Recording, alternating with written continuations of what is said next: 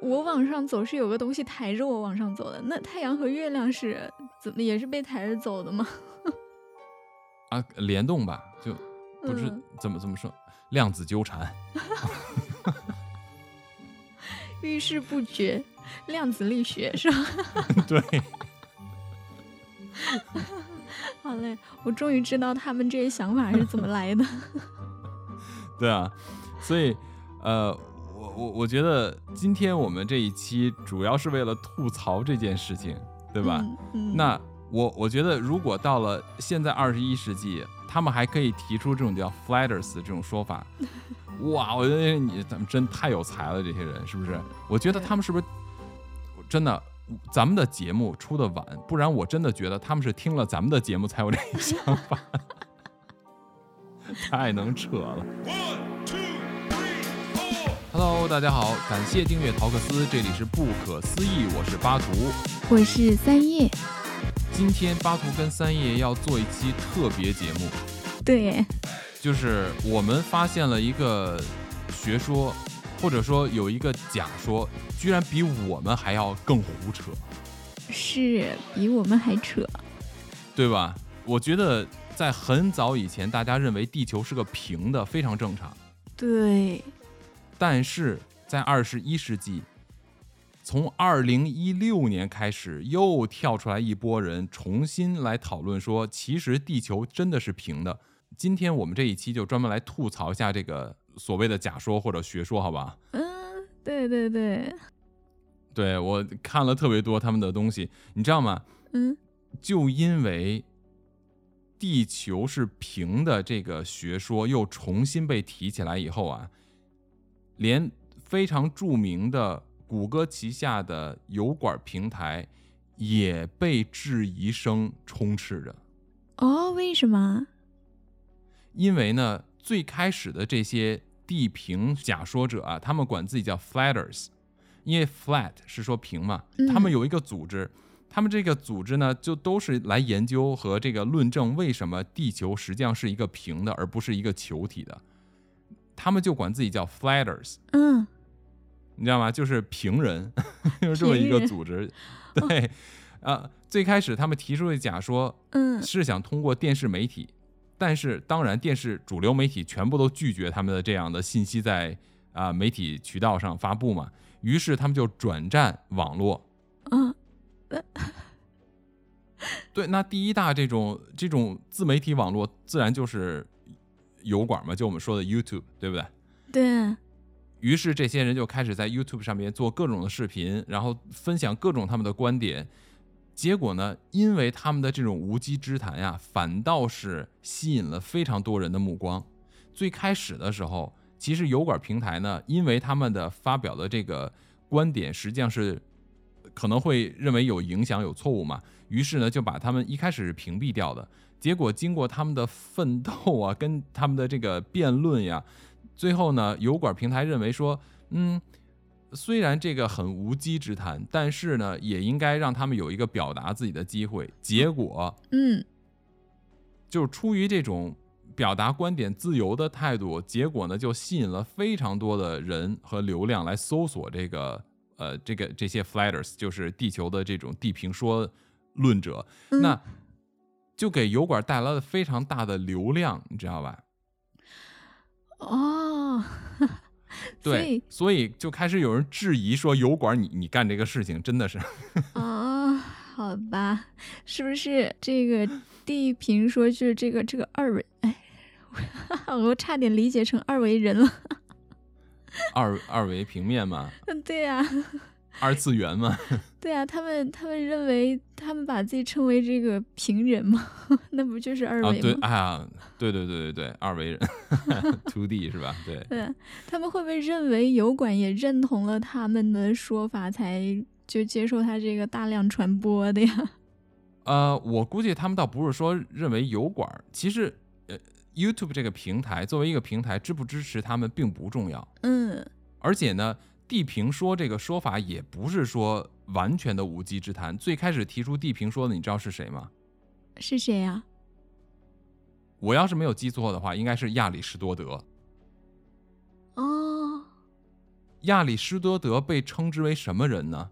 亚里士多德被称之为现代数学的开拓者第一人，嗯物理学的第一人，现代哲学第一人，反正就各种现代当下的整个西方的学界的很多学科的鼻祖都是亚里士多德。嗯最开始的时候，他提出来的就是说啊，你看这个地球是一个平的，至于这个是怎么回事呢？我们留给咱们这些聪明的听众自己去研究，好不好？顺便你们可以研究一下亚里士多德，我觉得非常值得，对不对？你一嗯说到他，呃完了，我就开始在琢磨这个事情了。你说是他提出来的，我就在想，这个这个地球是平的，就凭我们这种小尺度的肉眼来看的话，它就是平的。那他为什么会提出来这个学说呢？哎，这个我觉得跟年代有关吧，两千多年前了。对吧？无论哦他是从这个观测角度上，还是从理解角度上，可能都有一定的误区。毕竟我们现在能够认定说啊，地球不是个呃平面的，它又嗯。包括航海，呃就各种技术支持啊，对，包括航海，嗯，包括像这个我们人类走进这个太空啊，然后你可以亲眼看到嘛。当然，这些地评论者他们特别有意思啊，他们嗯不信，他们说什么呢？他们说你又没上过地球，你又没出过地球，对不对？你怎么知道上了宇宙的那些人告诉你的是真话？我觉得是也还是有一点点道理的，因为地球上确实大部分人都没有见过地球的全貌。是不是？就他用这种这种东西来反驳你，有的时候你还会觉得，哎，似乎你说的不是完全没有，就是因为你知道吗？我看了一个人的采访，就是因为嗯这样的问题。他说他刚开始的时候呢，他为什么会涉及到这个地评论啊？嗯，就是因为他最开始的时候，他是对呃天文感兴趣，他尤其对月球感兴趣。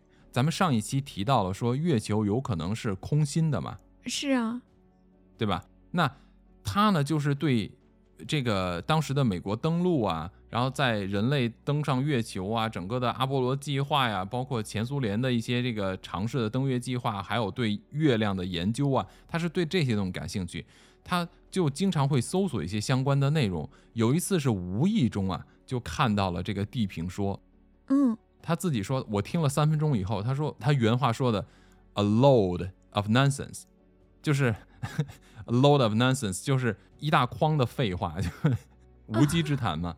所以他就认为他花了三分钟时间看了无稽之谈，也是通过刚才你说的这个，哦，他说他关注到这件事情的点就是那里边人就提到说，地球上大部分人没有上过太空，你怎么证明上过太空的人跟你说的是实话？是啊，然后于是他就嗯，好像有点道理，他就开始了解和研究各种的，就是地地评论平。结果 没错，他自己就进进坑了，你知道吗？对，嗯，太好玩了。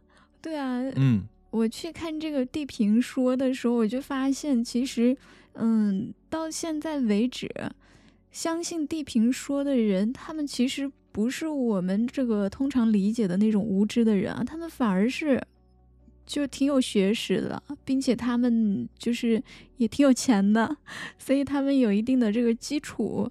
比如说，他们会去说自己去研究火箭啊、造火箭啊，他想去太空上看一看 这种的。嗯啊，其实你这个你这个说的，我要把它更加的严谨一点儿。嗯嗯，不是说相信地平说的人很多，或者说不是说这些人都是什么什么的，这个说法描述不准确。你知道为什么吗？我给你一个数据你就知道了。嗯因为在美国，我们不说全世界，刚才我提到的那个人啊，就是被这个戏掉坑里的，他是一个英国人，嗯他是个英国人，在美国这一个国家有四亿人口的国家，根据调查到目前为止，我说的目前，我最后一次看到的数据应该是在二零二一年的时候嘛，嗯在二零二一年的时候，美国有超过百分之二的人相信地平说，也就是说有六百多万人，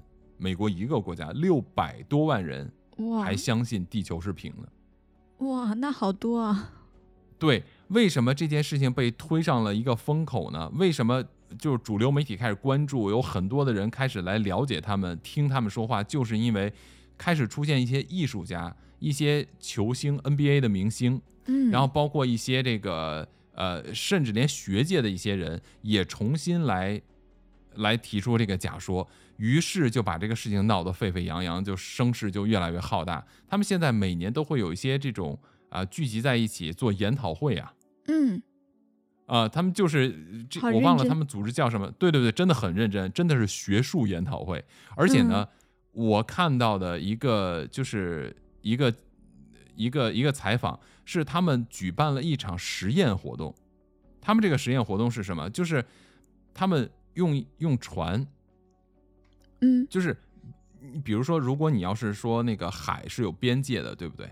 呃，对，那么你的船一直朝海海平面，就是海天的这个位置一直开，一直开，一直开的话，嗯，当然不是说所有的这个呃区域都有这么一个可以掉进去的一个悬崖或者说边界，他们嗯。真的就找到了一个，他们说啊，你看这个就是地球的边界，我们相信那个海的最远处就是边界，于是他们就开始做做一些实验，你知道吗？超级搞笑，什么实验？就是嗯。放船过去，然后他们在船上系上红色的这种丝带式的东西，啊，然后呢？如果说它有边界掉下去的话，丝带就会消失掉。它怎么能够证明它消失了呢？对，不知道，但是你从这边看起来，它就是消失掉。但是让我觉得最搞笑的就是它超级洗脑，你知道在哪儿吗？就是你看着它消失掉了以后，然后这些人超兴奋，然后于是啊，就采访这个人说 unbelievable，然后他就说 unbelievable it's 嗯 disappeared，然后 他们居然还请来了一些大学的。呃，研究人员和教授来这边给他们跟他们一起进行实验，我我觉得嗯，哇，真的超搞笑。我我我想知道他说的消失是从视野消失吗？对，就从视野消失，就好像比如说你把一个东西放到嗯一个无边际游泳池，对吧？你嗯一直推推推推到这个游泳池的所谓的无边际游泳池，它还是有一个边的嘛。你把这个推过去以后，它哇，它不就掉下去了吗？这个就能够证明说啊，你看它其实有边的，你知道吗？他就用这个逻辑来去做这个实验，哇，居然还会有真的有人想去看，会不会是这样的？我觉得太有意思了。你就看它会不会消失，对，就是去看它会不会消失。太可爱了。没错，我就觉得说，因为还真的有人就提出了一些假想啊，你比如嗯说，如果说地球是平的，那么它会出现一些什么情况？会出现什么情况？比如说日食，嗯因为我们原来说地心说嘛，就地球是宇宙的中心，太阳围着地球转。对直到后来的哥白尼提出了日心说，是地球围着太阳转嘛，对，对吧？在那个之前，人们一直认为说啊，这个太阳围着地球转，为什么呢？因为你会出现日食。如果你这个地球是平的，太阳围着你转的话，它如果转到了你这个地球的下边的时候，不就出现日食了吗？但是这我看不到太阳了，你知道，嗯，这个圈是反射出来的一个一个你地球的影子，所以有日食。嗯，哎，对吧？你你相当于你的地球是一个圆饼，嗯然后呢，他就说，有人就开始假想说，如果说我们这个地球是平的，那么就相当于是什么？北极就是地球的中心，嗯南极的冰川就相当于是整个地球的边界。这个他们就说，为什么冰川这么大？为什么南极的面积这么大？因为南极是地球上第四个还是第五个最大的这个所谓的大陆，但它全部是冰，它的冰层的厚度有两英里厚，那也就是差不多四五公里厚，几千米厚的冰冰层嘛。嗯而且呢，在南极大陆上边有很多的淡水湖泊嘛，嗯，小的这个湖泊，而且它还有河流。他们认为说这个河流是流向亚马逊的，而且它的整个的这个水域啊，就这种有流动水的水域啊，呃，据说是跟亚整个亚马逊地区的大小是面积是一样的，所以是非常庞大的一个淡水水系。哦，这个就是为什么说，其实南极冰川，因为地球的两极磁极是转动的嘛，原来的两极不是现在这个位置的，它是一点点转到现在这样斜角的这种位置的。所以呢，哦在南极你也发现过猛犸象，对对对，是啊，对吧？嗯，咱们在上一期聊那个地球空心论的时候，就提到了一个飞行员伯德，他飞越南极的时候，其实他是看到了像非常绿色的一片地区，绿，就是他被这个对地底这个高等文明带去的时候，他是看到南极有绿洲的，他看到有哦还活着的猛犸象在上面跑来跑去的，哦，而且在南极南极地区发现了猛犸象的化石，而且它的这个化石里边还有没有消化完的这种食物啊，是是一种叫什么什么果，这种果子不是生活在寒带，不可能有这个东西，它是热带的果子。哦，也就是说它是从热带转过去的。对，所以到目前为止，我们认为的猛犸象它是长毛，是因为根据说啊，在南极地区它可能有很多毛，它未必有那么长的毛哦，它有可能不是生活在很冷的地方啊，对吧啊？对啊，啊，嗯就好像现在我们看这些恐龙骨骼，像《蜥蜴人访谈录》的蜥那个蜥蜴人说，哎，你们那个挖掘出来恐龙骨骼都拼错了，根本就不长那样，嗯，对对对，是啊，对吧？超搞笑。所以说，如果说整个这个地球的沿着边际，就我们如果它是一个平的饼嘛，如果沿着这个边际是我们的这个冰川的话，这个 Flatters 这些人就认为说，为什么 NASA 要保护南极的冰川？南极冰川高度非常高的，嗯，为了不让我们掉下去，对啊，是吗？哎，他们认为说南极的这个冰川呀，实际上就是什么？就是相当于是我们地球的护栏。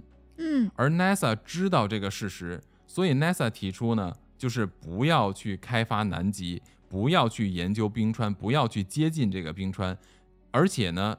各个国家的政府首脑，他们都是知道这个事实的，所以他们全部都同意说，南极这个地方属于科考地区，谁都不能随便去，必须要通过什么专门的组织，然后给你啊、给你这个呃进入许可证，呃，它是一个国际组织，你才能去，它不属于地球上任何一个国家，嗯，对吧？所以他们认为这个南极是边界，才需要这样被保护起来，是吗？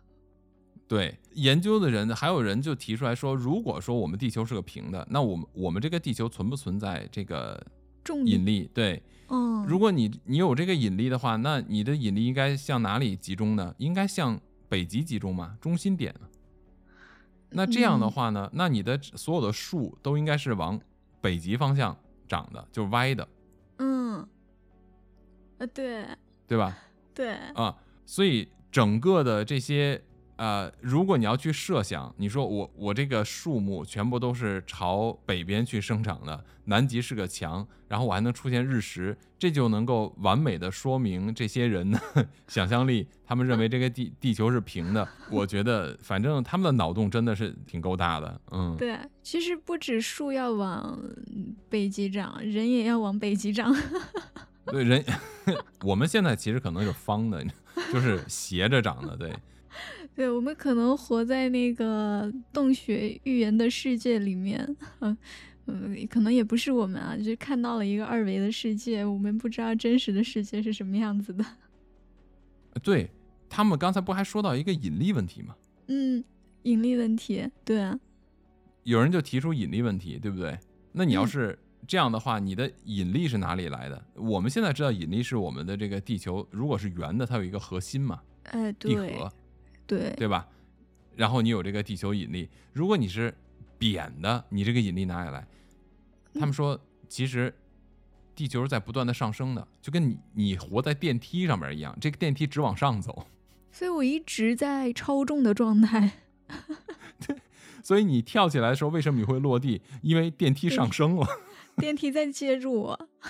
所以这个也是他们提出的一个这个论点，我就觉得真的这个你你没有办法证伪，至少普通人没有办法证伪，只有一嗯些少数人可以证伪，但是因为他们是少数，所以又嗯不可信。对，因为我们我们找不着那个抬升他他的东西，但是我我觉得还是可以证伪的。嗯你说这个嗯地平一直在往上升，那太阳和月亮跟着它一起升吗？那太阳和月亮也得有个抬着它的人吧？就地心说嘛，嗯，你是中心的话，那太阳、月亮都是围着你转呀。你往上走，它也你它整个围着你往上转着走啊。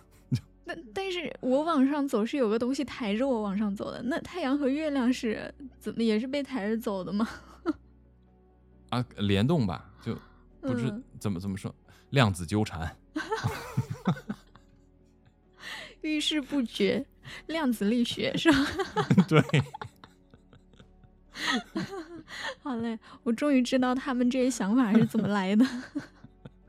对啊，所以呃，我我我觉得今天我们这一期主要是为了吐槽这件事情，对吧？嗯嗯，那我我觉得，如果到了现在二十一世纪，他们还可以提出这种叫 flatters 这种说法。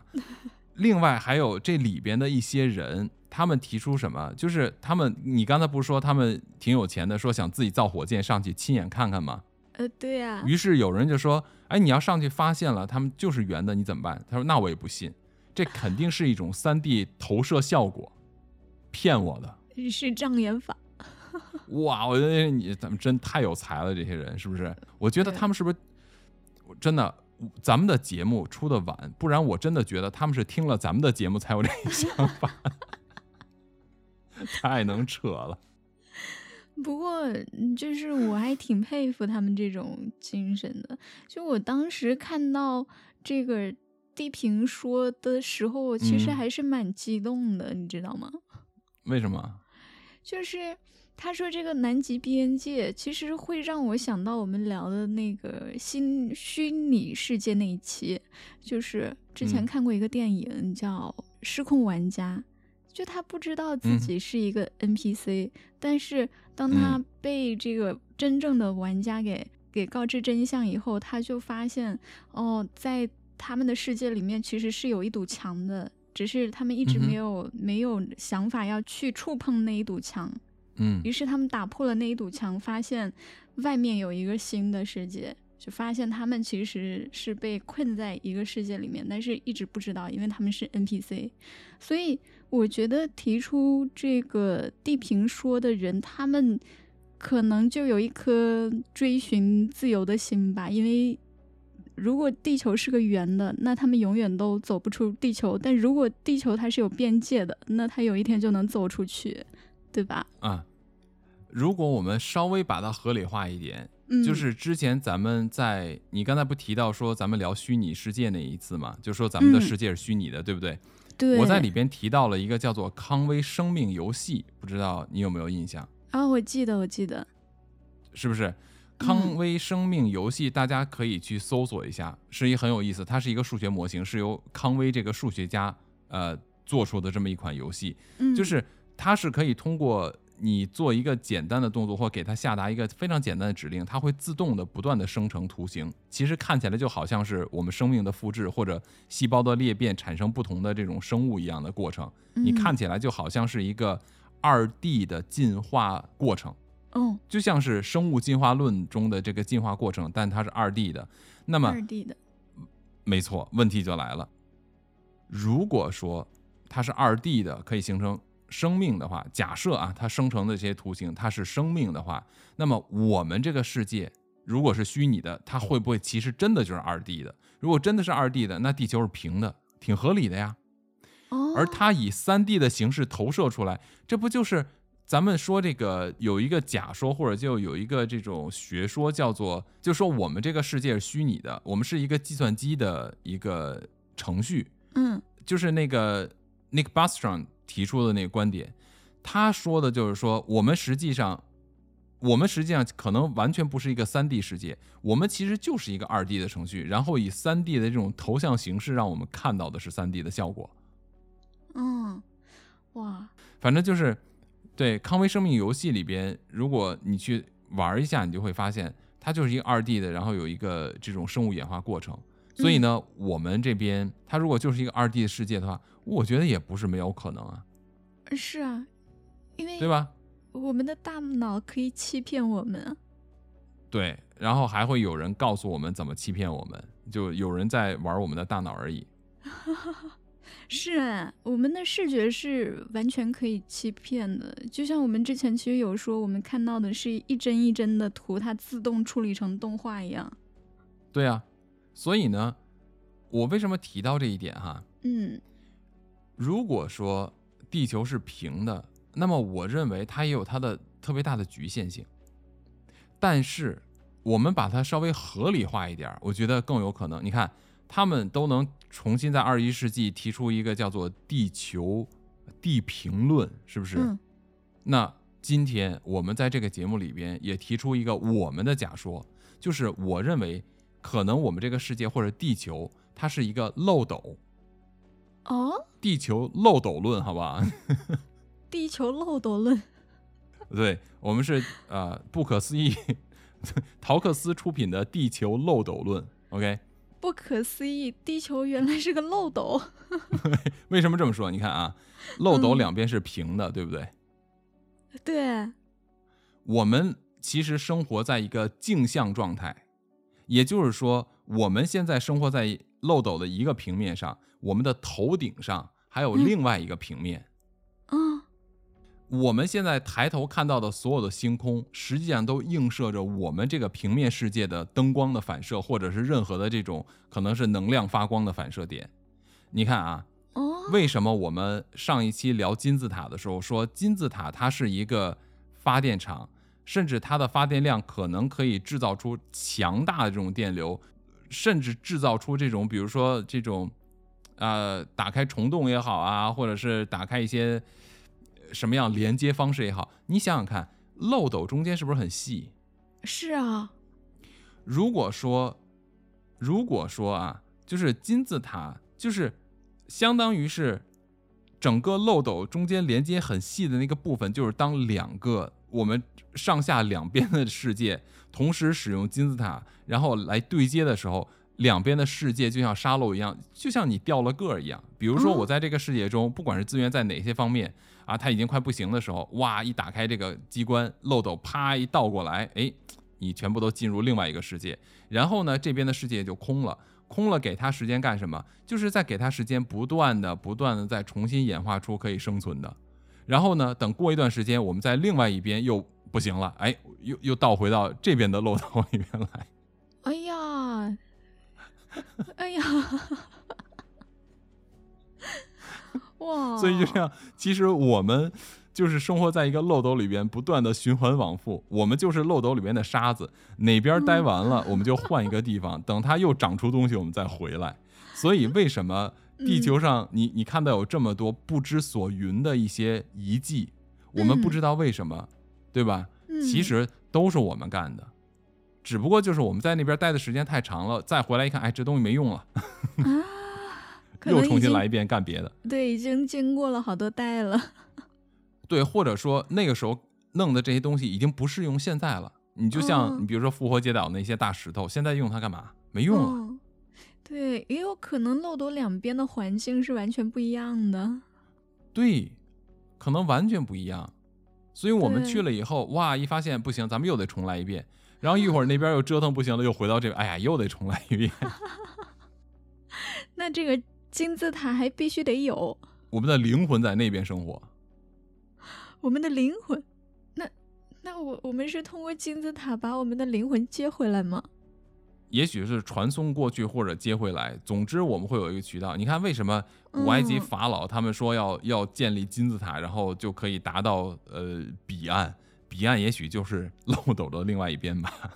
哦，就是他们可以先我们一步过去，然后把那边你能不要这么认真吗？能不要这么认真吗？哎呀，天哪，说的我都不好意思了。对，哎呀，太扯了。我觉得是有道理的。哇，什么你都觉得有道理吗？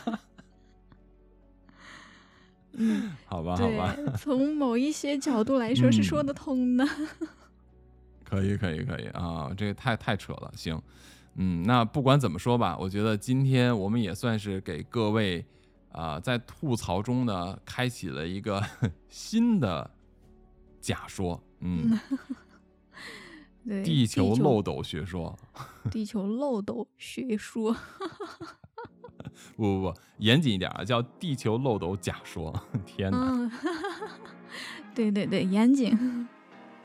OK OK，啊、那我们在节目的最后呢，再重新的跟各位说一下，我们真的就是纯属胡扯，娱乐第一，第二就是希望大家能够因为我们的胡扯，开启一些你们的脑洞，让你们对一些未知的事物产生更多的好奇心。大家可以在科学的前提下去不断的探索和学习，去了解一些未知的事物，好不好？嗯，对，OK OK，那今天咱们做一期比较短的、特别一点的吐槽节目，那希望大家能够喜欢，也再一次感谢各位收听陶克斯，这里是不可思议，我们下期再见，我们下期再见，拜拜。拜拜。